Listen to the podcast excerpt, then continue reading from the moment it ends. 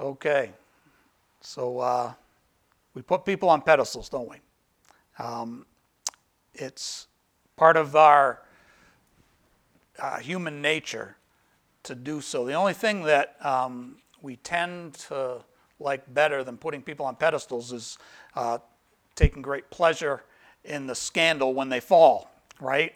Um, and uh, neither one is good because um, God doesn't want us to put people on pedestals, and neither does He want us to throw people under the bus, including ourselves.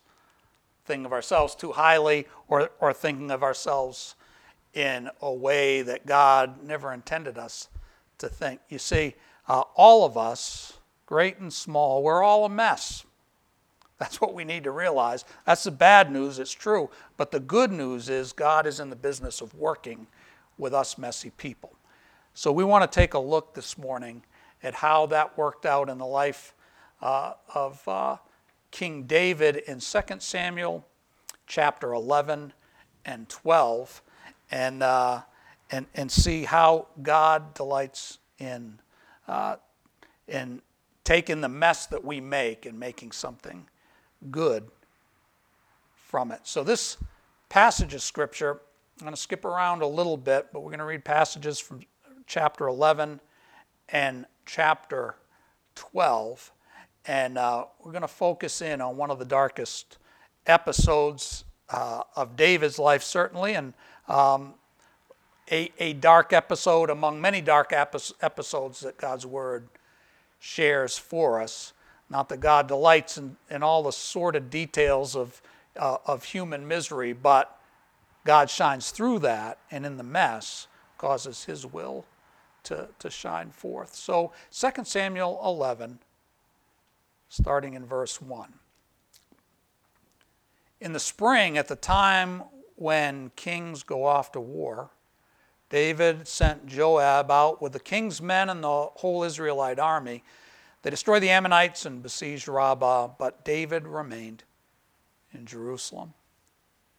One evening, David got up from his bed and walked around on the roof of the palace. From the roof, he saw a woman bathing.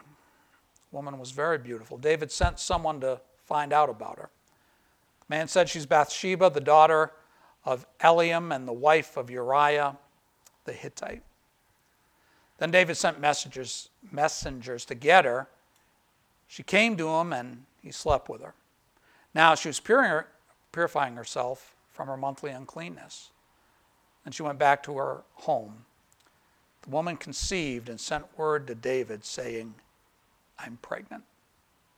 So we're going to stop right there, make a few observations.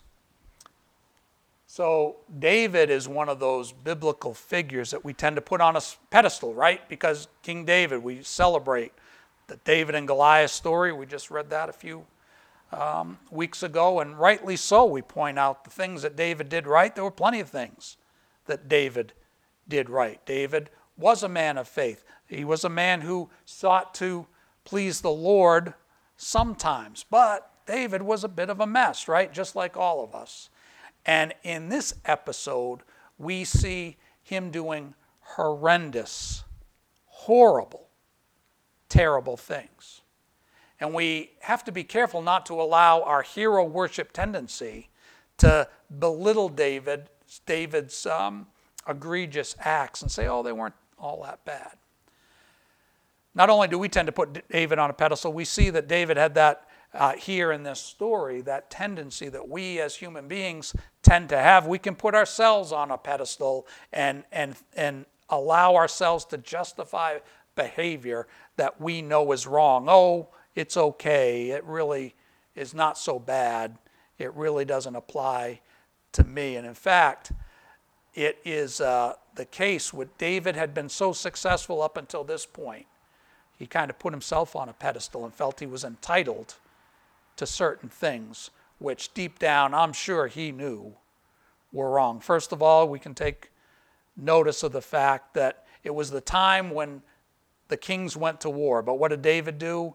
He sent Joab, the commander, and his army off to war, and David stayed home. What was his thought process? I don't know. But do we sometimes, when we're successful, feel, well, I deserve a break? I can take it easy.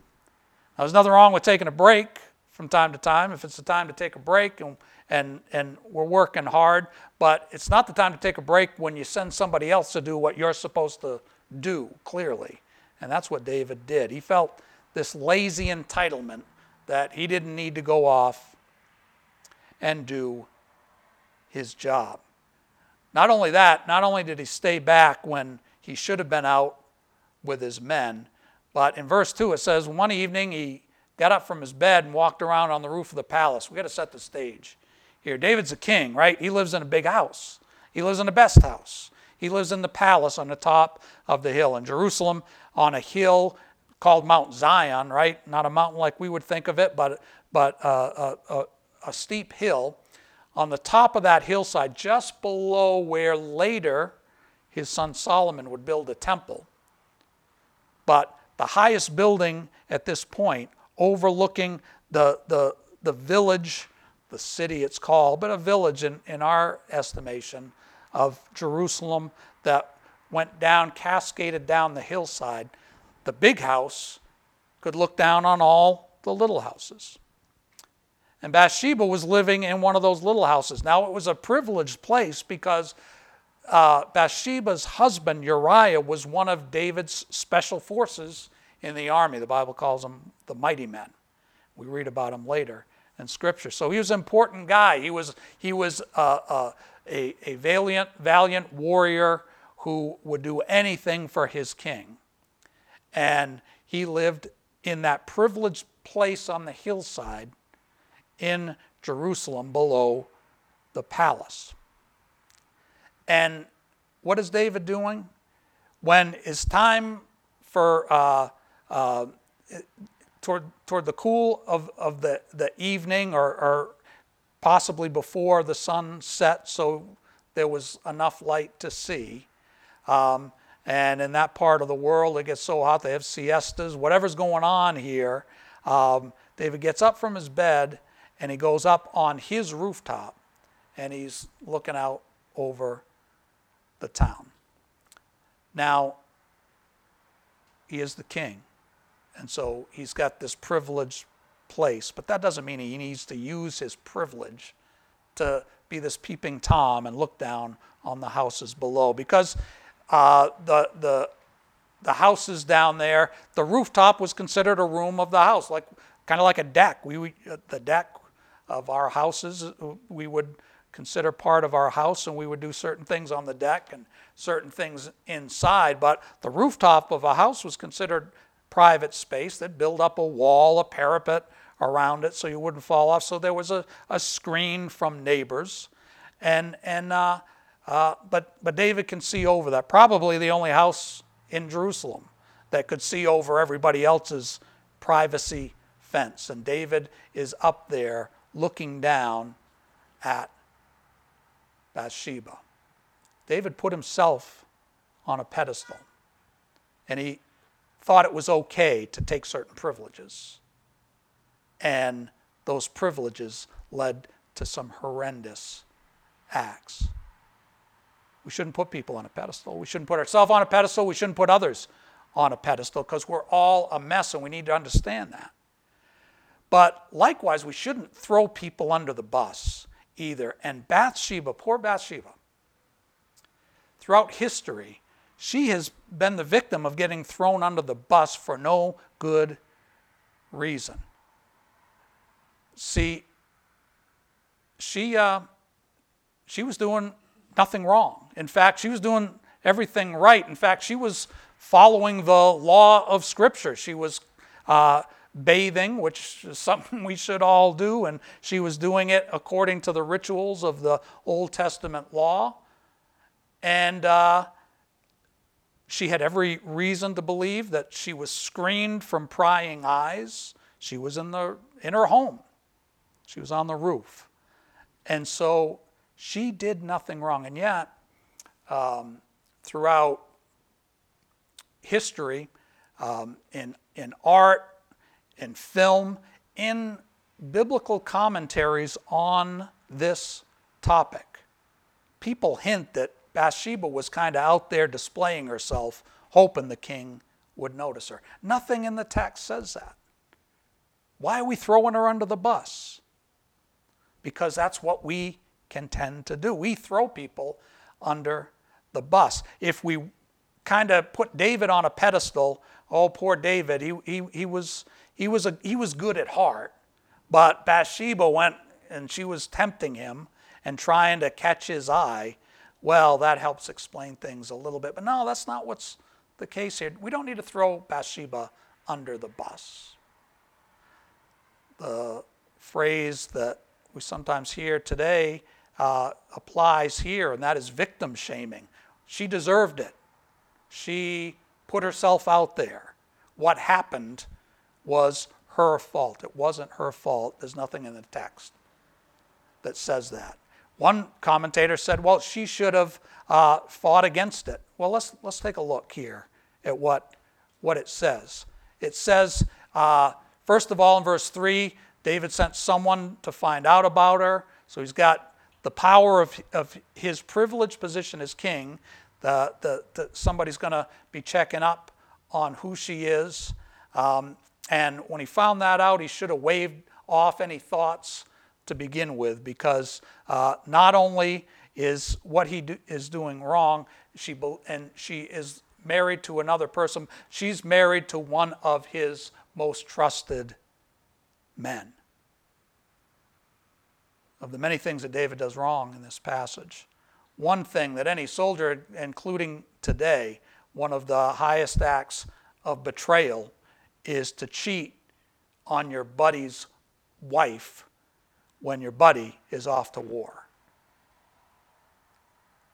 And then verse 4 it says, David sent messengers to get her. Notice that. It doesn't say sent a messenger. Sent messengers. Let's paint the picture. He's sending probably soldiers down there to this undoubtedly young girl because we don't hear about other uh, kids that she had and brought uh, later into the story and she's beautiful, and, and this beautiful young girl, and soldiers start knocking at the door. What, what choice did she have? The king wants to see you. Bathsheba did nothing wrong. We shouldn't throw her under the bus. We tend to be judgmental at heart from time to time, but we, just like we shouldn't throw others under the bus, shouldn't throw ourselves under the bus. We can do a lot of victim shaming on ourselves as well. I'm no good. I never do anything right. God can't ever use me, right? There's two extremes here. We should avoid both of them putting people, including ourselves, on a pedestal, putting people, including ourselves, throwing them under the bus. We're all a mess and level before God, who is the Holy One. God wants to work with us, even though we're a bit of a mess on the best of days. So the woman becomes pregnant.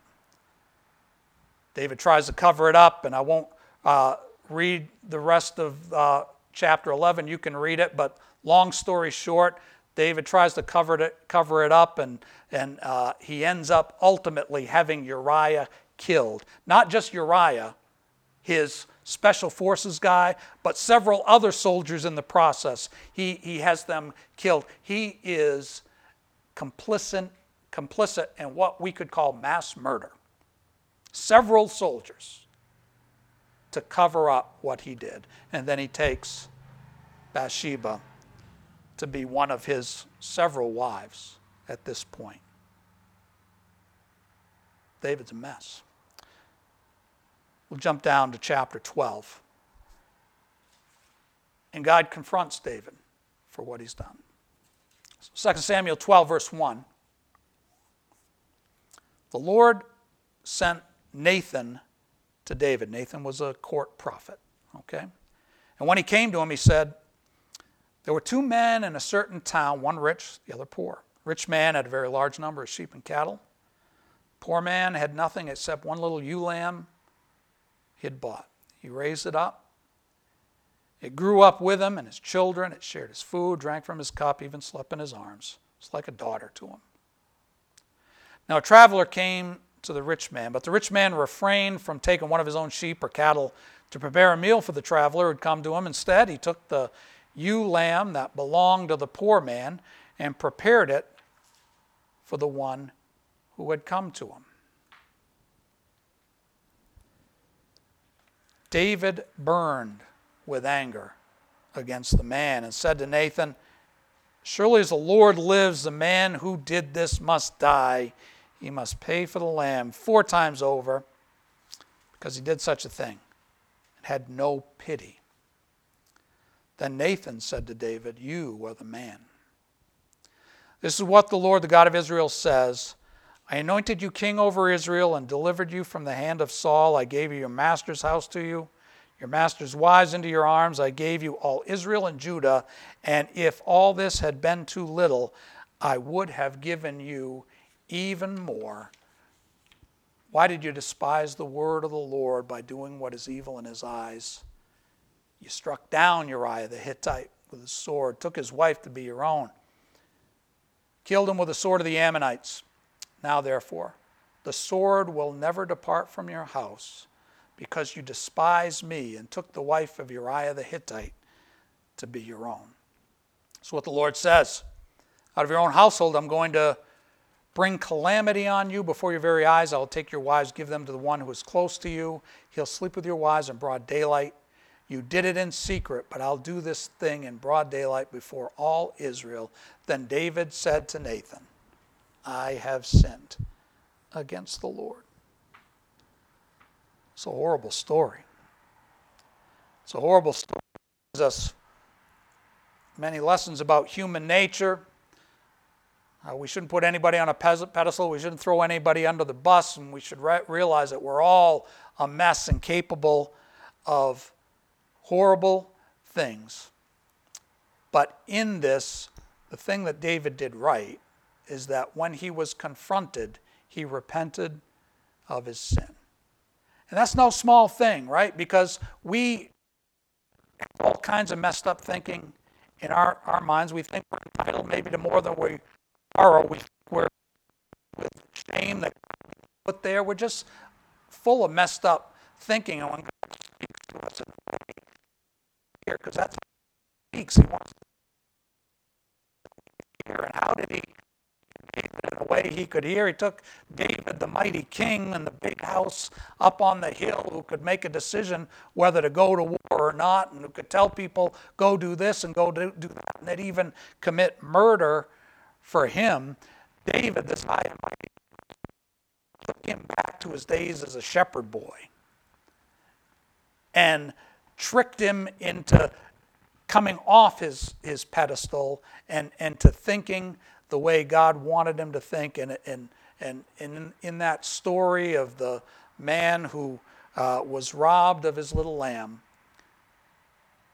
God got through to him and said, You're the one that is capable of that and so much worse. And David realized, Yes, I have sinned against the Lord. It was out, and he wasn't going to cover it up anymore.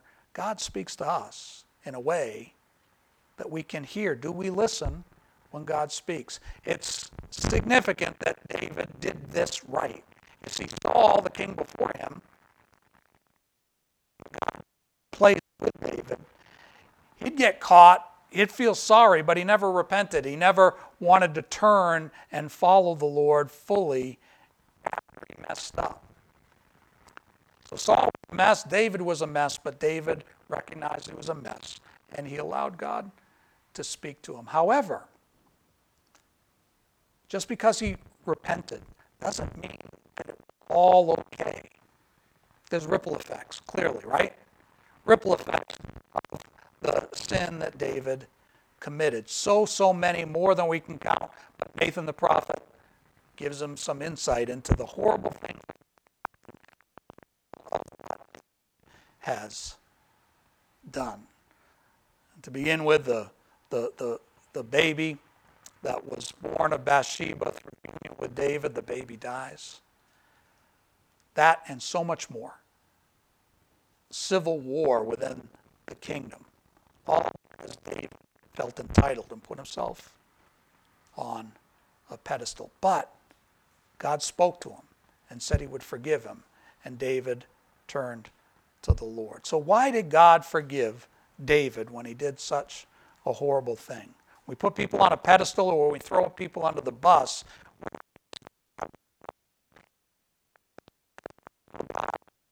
to deal with all of us, even in our mess. In fact, that's the only way God can deal with us because we're always a bit of a mess. And so, why did, why did God forgive David? Let's not misunderstand the David of Scripture. Put him on a pedestal and say, oh, it was because really he had a good heart, and that's why David uh, was forgiven by God.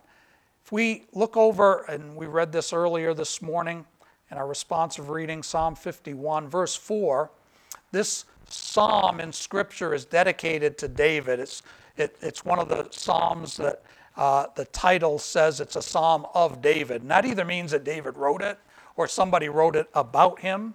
And sometimes people freak out wait a minute, it, maybe that wasn't written by David? Well, no, it's, it was a psalm of David. It was either uh, dedicated to him by someone or written by him.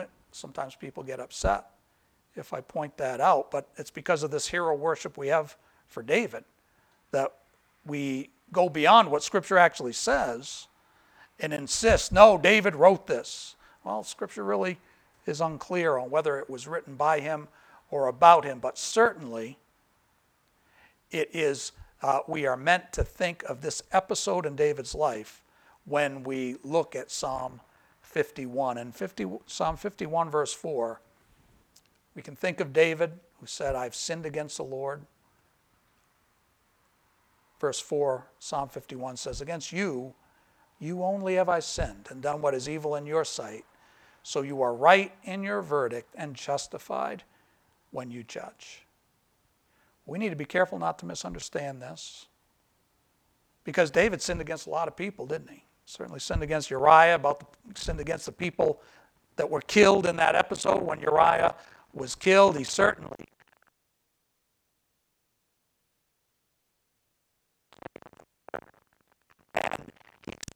in his court, the, the messengers that he sent to get her and the, the cover up that he tried tried to get Joab, the general of the army. He, he sinned all over the place to all these kinds of people. But what's being said here, it's, it's be, what's being said is that ultimately it's God who is the one who judges. Sin is an affront to him, and he is the one that deals with it. God is the one who judges. Psalm 89, verse 14, talks about the throne of God, saying that righteousness and justice are the foundation of God's throne, from which he executes judgment, judgment and justice and righteousness, and then love and faithfulness go before him. That is, God is a judge, and he judges in righteousness and in justice what he says, what he his verdict true, but he does it with love, faithfulness, and mercy. Because David deserved to die for what he did. Leviticus 20, verse 10 says, If a man commits adultery with another man's wife, the wife of his neighbor, both the adulterer and the adulteress are to be put to death. And there's, well, later on, there's provisions for rape. The man rapes a woman, he's put to death, the woman isn't. But anyway, the law says that adultery is a death sentence. And the Numbers 35, verse 31 says, Don't accept a ransom for the life of a murderer who deserves to die. They're to be put to death. David was a murderer. He had not only Uriah, but soldiers killed. David deserved to die. So why, why does God let him off the hook? Well, God calls an audible on this one, right? And instead of putting David to death. God shows David that the ripple effect of his sin is going to travel throughout his kingdom and, and involve all the people around him. Now, I'm going to be honest with you. That, that doesn't sound fair, right? Doesn't sound fair to me. All these people are messed up because David messed up. Psalm 89 14, righteousness and justice, the foundation of your throne, love and mercy uh, love and faithfulness go before you. You see, God has this, this vantage point that we don't get to see, right?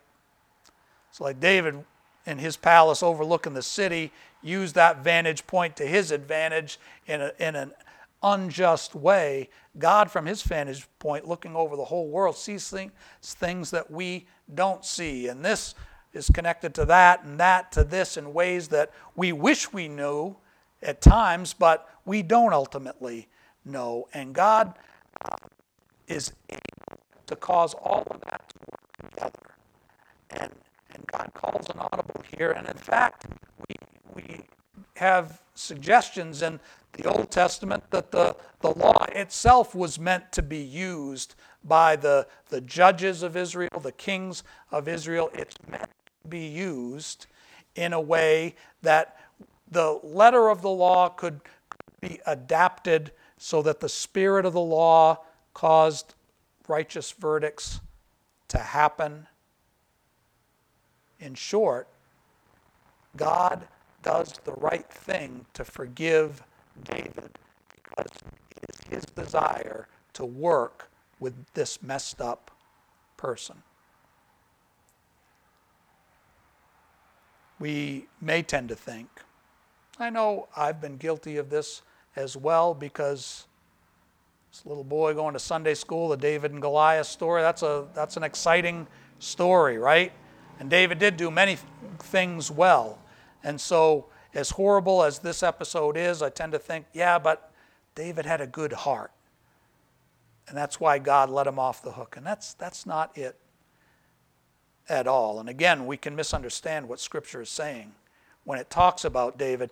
Back when Saul the king was replaced by David in the eyes of the Lord. In 1 Samuel 13, verse 14, um, Samuel, the, the prophet and judge, says to King Saul, Your kingdom will not endure. The Lord, has sought out a man after his own heart and appointed him ruler of his people because you have not kept the Lord's command. This Samuel said to Saul about David. And that phrase, uh, the Lord has sought out a man after his own heart, there's been a lot of mileage that has, uh, has, has um, transpired on that phrase relation to David that probably isn't an accurate depiction of what this is talking about. When it says the, uh, David's a man after God's own heart, we tend to think, well, because he was such a good man, right? His heart was aligned with God's heart. And certainly there's times in David's life his, his, he, he was faithful and his heart was aligned with the heart of God, but certainly not in this episode. Certainly not. Really, what is most likely being said here is that the Lord chose David. He was a man that he chose in his heart. In other words, chose initially, but then Saul continually slid into deeper and deeper uh, sin and, and was taking the nation in the wrong direction. And so God, in his heart, chose a new man. That's simply what it means. Not that David was so much better than everyone else. David did good things, David did bad things. David was a mess, just like all of us. Because in Deuteronomy 17, God says that he was going to appoint somebody that he chose. When you enter the land, the Lord your God has given you and have taken possession of it, settled it, and you say, Let us set a king over us like the nations around us, be sure to appoint over you a king the Lord your God chooses. He must be from among your fellow Israelites. Don't place a foreigner over you who is not an Israelite. The fact that David was a man after God's heart, it's the man that, that God chose. That's simply what it means. Then later in the New Testament, Apostle Paul, in one of his sermons in the book of Acts, Acts 13, he quotes this 1 Samuel 13, uh, 14 verse, and he adds to us and he, and he shows ultimately what God's purpose was in choosing David. And that is this Acts 13 22. After removing Saul, He made David their king. God testified concerning him I found David, son of Jesse, a man after my own heart. And then Apostle Paul adds this phrase He will do everything I want him to do. In other words, He will do my will. He will do God's will. Verse 23 From this man's descendants, God has brought to Israel the Savior Jesus as He promised. What was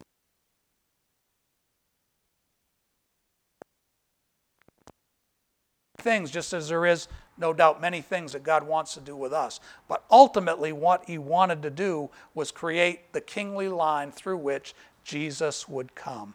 That was God's purpose in forgiving David to show us the heart of God and his forgiveness, ultimately, that was made possible through his son. And so at the end of 2 Samuel verse uh, chapter 12, verse 24. After the baby died that Bathsheba had, we read these words. David comforted his wife, Bathsheba. He went into her, made love to her. She gave birth to a son. They named him Solomon. The Lord loved him. Again, we contend to put Solomon on a pedestal now, right? The Lord loved him. He was special. No, no, don't put people on pedestals, including ourselves. Don't throw people under the bus. The Lord loved him because the Lord had a purpose. It was through this kingly line to cause his son to come to the come to earth and the bible tells us god loves the world so much that he gave his son it comes down to God's love. That's what it comes down to. And in this whole story, this whole messed up story, we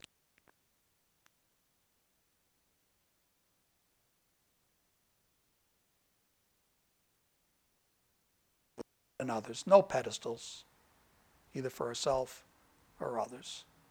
No buses to throw people under, either ourselves or others. We're all a mess. That's the bad news. But the good news is God's in the business of working with messy people because he loves us through his son. Let's have a word of prayer together. So, God, we're grateful that you speak to us in a way that we can understand. And so we ask that you'd cause the message that your Spirit has spoken into our hearts to take root today. Help us to understand your love for us through your Son, Jesus. Now, as we go to communion and participate in that which we can't fully understand, but in our hearts we can know is true that you love us because of the sacrifice of your Son. Cause us to hear your word afresh and reinforce it in our hearts so that we can truly believe you work with messy people just like us. Amen.